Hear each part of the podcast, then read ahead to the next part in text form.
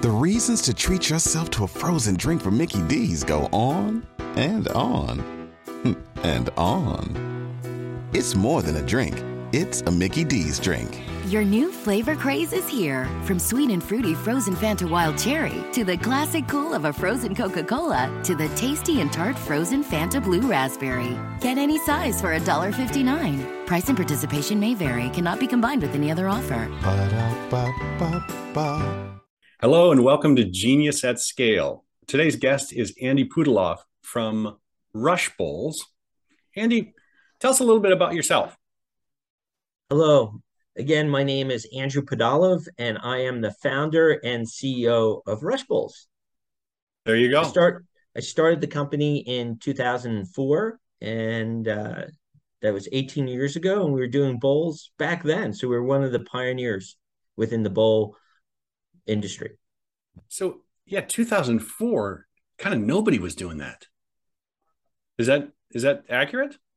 Yeah, no one was doing it. You know, I don't know of anyone that was really doing it, and it really came about from uh, opening a store. And I, I, I actually tasted a bowl uh, once in my life prior, or something concept like that, and texture was really important to me. I also wanted to focus on a meal-based product line. I didn't want to be a drink. I didn't want to be a snack. I wanted to be meal-based. So I really started with that texture driven and meal driven concept. When you say texture driven, what do you, what's good texture? What's bad texture? What what do you like or what didn't you like in those in that in that uh, class? And maybe a better way for me to say is diverse texture. So I like the creaminess or smoothness of a smoothie, but I really like the crunch of granola and honey and fresh fruit, right? So ah, So you didn't want it three like pudding. Right, like a thick pudding, but I, I kind of liked that there was a crunch to it, the sweetness of the honey and the different texture of the bananas or whatever fruit topping you had. So there's very mouthfeel meant a lot to me, and there was a lot of different mouthfeels, and it was much more filling. And how long did it take you to kind of get that perfect that? I, I, imagine that's a never ending pursuit, but how did you how did you get that from uh, the Wild West in 2004 to to where you were satisfied with it? you know, and that's a good point. You never satisfied per se, but uh, you know, it's certainly we started when we opened the store in 2004. That was a big part of our menu um, to see how it went. It was a big risk actually at the time, and we felt that, and I felt that it was novel. What really took a lot of time was the education, and then the flavor sets, and then we expand from there. Uh, So it was all driven by consumer flavors, uh, what we came up with, what sold, uh, more than our actual opinion, right? So I always mention the story that there we had one bowl and I didn't like it at all, right? Quite frankly, flavor wise, but people liked it. So ultimately, it was a, a very early lesson. It's not what you want; it's what they want, and Sure. that's something I learned early on. Um, that you know, it's always what the customer customer wants, and they show you what they want, Sure. and you talk to them, and you you certainly have an open dialogue, especially on a new business or new concept. Right. So um, I'm curious. I know a little bit about your history, and you didn't come to this from growing up in the restaurant or the franchising business. Tell us a little about your pivot because you you did a very interesting pivot. Your background is uh, super diverse. Tell us a little bit about that, if you would. Yeah, sure. I I was, you know, certainly all finance related. I worked in banking. I worked at Bear Stearns when they existed, Morgan Stanley, Credit Lyonnais, and National Australia Bank. Uh, through 15 years, I was global head of fixed income derivative trading at National Australia Bank, but basically was in fixed income derivative trading throughout my career. 9/11 was a big trigger in terms of I didn't want to live in New York City anymore. Uh, I lost a lot of friends that day, and really fortuitously, I was successful in what I what I was doing. But I wanted to do something that I had no knowledge about, build it from the ground up, and I was fortuitous in being able to do that. Um, but I I do feel that it gave me an advantage when I looked at the restaurant indu- industry because I didn't have the norms in my head. I didn't have oh You you had no do this. preconceived notions. Right, exactly. So creating a new product, I think, was simpler um, than it would be today for me, quite frankly, um, because you're so ingrained in, hey, everyone's doing this, this, and this, becoming totally blind to what can and can't be done uh, was was kind of special. So it's it's interesting. Um, I use this a lot with clients. We, we call it the wisdom of ignorance. You're, you're not wise enough or steeped enough in an industry to be that afraid of it. So you just do the homework. Was it, yeah. was it like that? Yeah, I think it was certainly like that. I, I think I was, I was just tinkering, a lot of tinkering, um, opposed to just research. I would say research is very important. If I go back in time, I I wish I would have done more research, quite frankly, because you know you always want a great education if you if you can figure it out. Right. Um, and education can take many forms. You know, I was working the store all the time in the beginning uh, to a crazy extent, really talking to the consumers and really saying, hey. And I think there's really nothing better in terms of education when you're building a business to get deeply involved and see what they're seeing because what they tell you directly may be very different than what they're doing you know eye to eye contact sometimes defers the truth opposed to coming in every day ordering something the same or right. or very and one thing i educated myself to which was different than my than my own personal behavior is that people want consistency all the time. They come in at exact same time ordering the exact same thing. People don't really want change. It's up to you. Once you have a relationship established, it's up to you to keep that relationship uh, with the consumer. Hmm. So we better be doing our job and continue to be doing our job because everyone wants at 11 a.m. to have their beach bowl or whatever it may be or it's 6 a.m. or 7, where, wherever, or 9 o'clock at night, whatever it may be, people are very consistent in their behavior. When on, on a personal level, I'm more sporadic. Oh, I'll try this. I've never had this before. So, okay. so how long did you stay with just the original store as your as your laboratory before you said, okay, now we're now we we kind of have a handle on this. It's time to expand. So I, I, did do a pretty big pivot in 2010. So six years later, I started a wholesale company. So we then were became a different manufacturing process, had co-packer, and we were in 40 states with Whole Foods up till 2016. Uh, so we launched a frozen form of uh, a rush bowl, basically, which was a great education. Our co-packer ended up closing overnight and kind of put that business aside. And then I rotated right into franchising, of which um, we opened a store right then, 2016, in Denver, their second corporate store, and that really gave uh, gave a lot of life to franchising. We proved the concept in a different venue, and and then we started franchising really in 2016. And the first store was originally in Boulder it's still there. It's on the hill in, okay, in so Boulder, Colorado. So Boulder, but Denver and Boulder are different.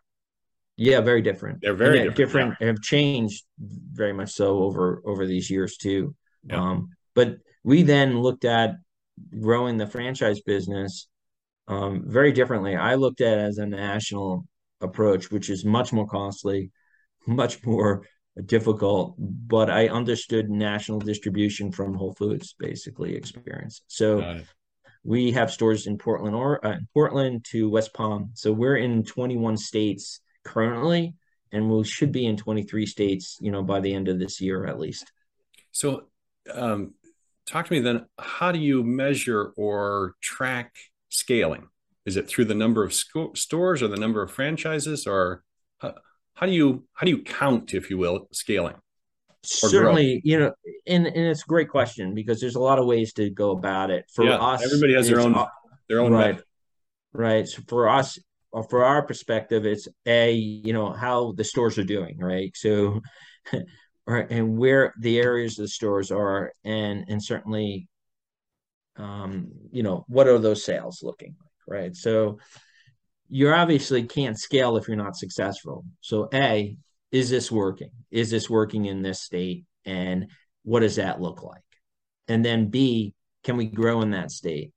C, is there, you know, what are the sales looking, not just on a per stale per store level, but also on a you know national level.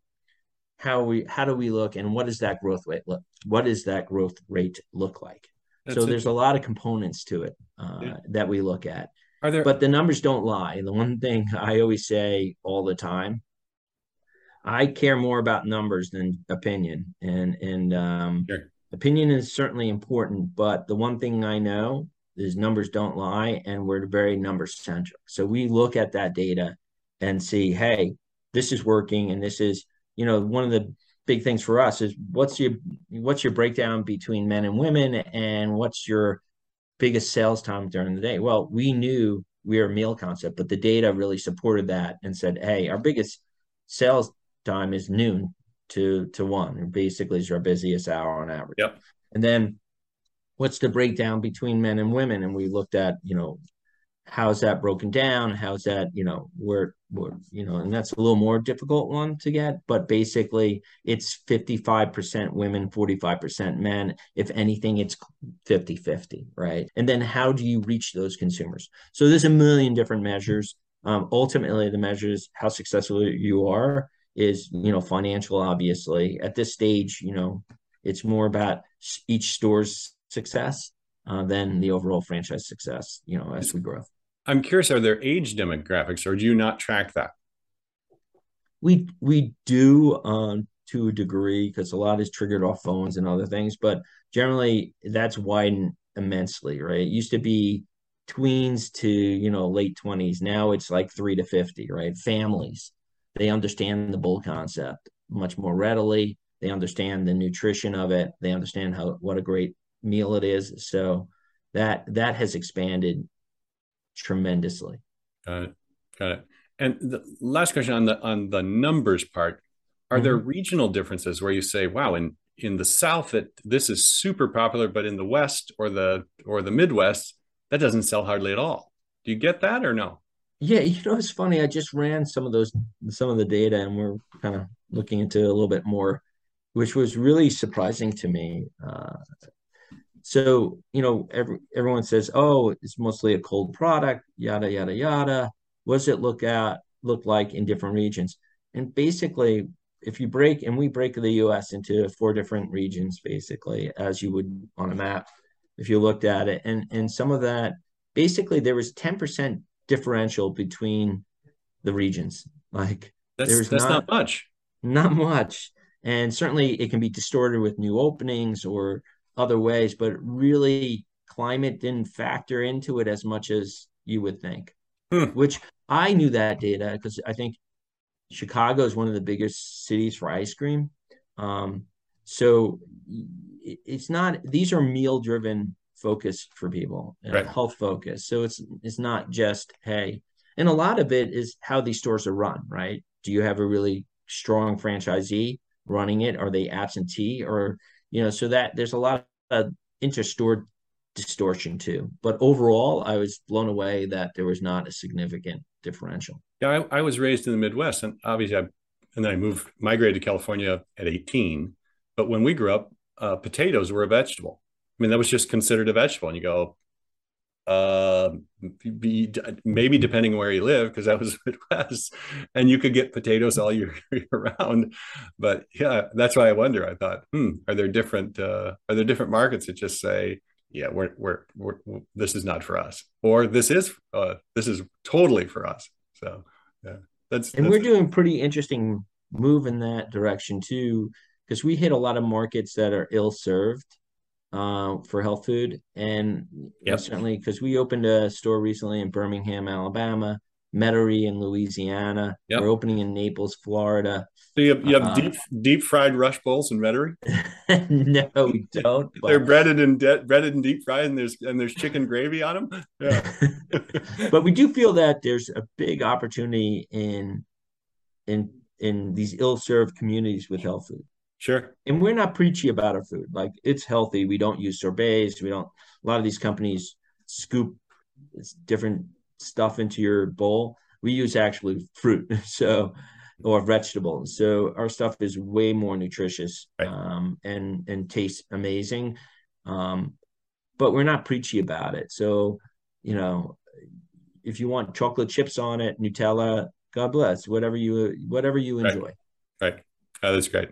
So I'm, I'm curious. Um, you're on a scaling journey, mm-hmm. and mm-hmm. which started really in 2004. I mean, it's it's been a uh, quite almost two decades.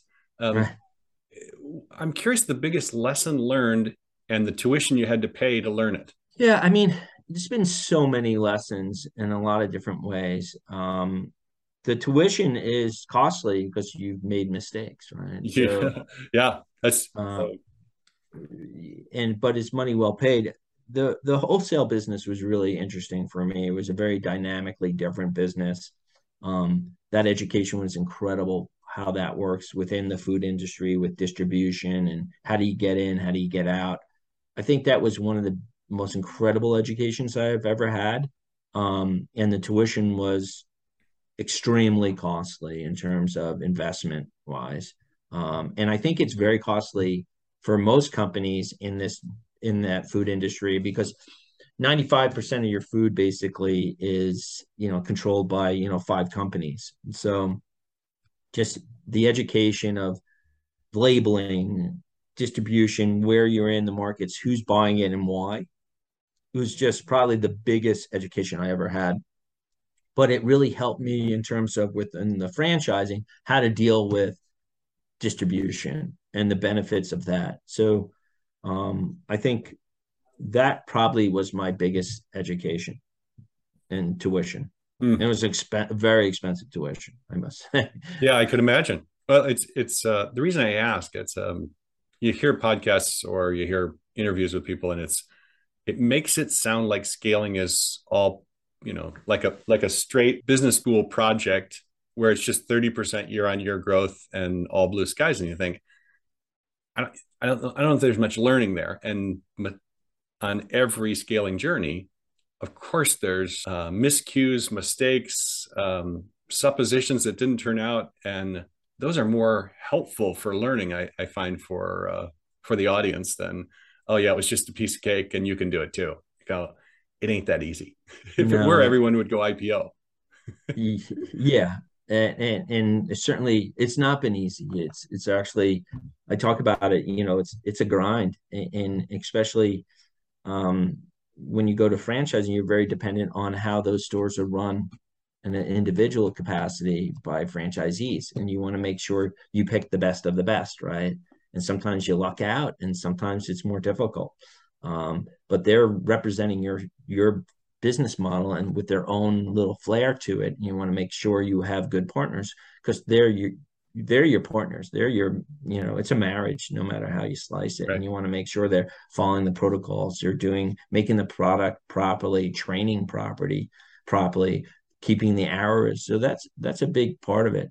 But when you say ups and downs, it's been tremendous ups and downs. And I always go back to um, kind of Madoff, right? How did Madoff get caught? He had very consistent returns that were statistically impossible year over year. Right. And no one, ever, a lot of people look the other way, but it is almost statistically impossible in finance to have those kind of static. Yeah, you got to have a down year every once in a while. Yeah. Right. and I think that's true with building any business. And anyone who tells you that's not the case, well, they're inherently lucky or it's a unique business, but uh, it's not reality for 99% of businesses, right. in my humble opinion. No, that's great. That's great. And, and I'm curious, was there a in this whole because obviously you've had you've you've had great success and great growth. Mm-hmm. Was there a specific inflection point where things really changed? I think COVID was a big inflection point. For, I would think that would have been a negative for you. Uh, I, it was positive in certain ways. It brought a lot of people together, even though they were separate. It gave yep. the focus. Hey, this is what we're going to do, and it changed the communication style of the company a little bit. We over started to over communicate, which I think was very, very important. What's working in your community? What's not? What can we do together to, um, you know, solve this challenge? You know, are we running things out? Are we, you know, wearing masks in this location? If they're coming in, do they have to use QR codes? So there are a lot of kind of interesting developments, and it was uncharted territory for everyone. It's actually brought I felt it brought everyone together to a certain extent too. So um, I think that was a big inflection point uh, within the business. And and previous to that, the franchise owners were more siloed. Like this is my baby, and I don't really worry about the next store down the road. I just I just take care of my own business.